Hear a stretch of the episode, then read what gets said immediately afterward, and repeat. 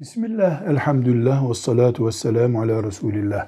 Büyük haramları işleyen akrabaya karşı nasıl bir emri bil maruf nehy anil münker siyaseti izleyelim diyen kardeşimize deriz ki bir, akrabalık ilişkisi, akrabalık bağı bir nasihatçi için, uyarıcı için çok güçlü bir bağdır.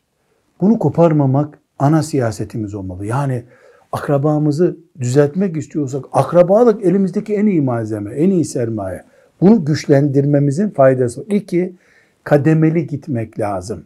Yani akrabaya bir bayram ziyaretinde hemen hatası üzerinden başlamak yanlış. İlişkileri geliştirip, muhabbeti geliştirip vesaire bir mantıkla bir, iki, üç, dört, beşinci kademede bu yanlış oluyor, buna karşı sana tavır koyuyorum diye bir siyaset güdülmeli. Üçüncü olarak da özellikle dua etmek, onlara nasihat etmek kadar belki ondan da faydalı. Ya Rabbi, amca çocuğumun şu hatayı bırakmasını senin rahmetinden diliyorum diye hususi dua yapmak, eğer samimi bir şekilde biz onun düzelmesini istiyorsak.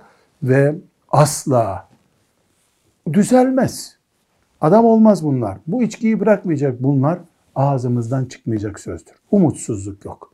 Bizim akrabamızsa ve biz sağsak umudumuz çok daha güçlü olacak demektir. Velhamdülillahi Rabbil Alemin.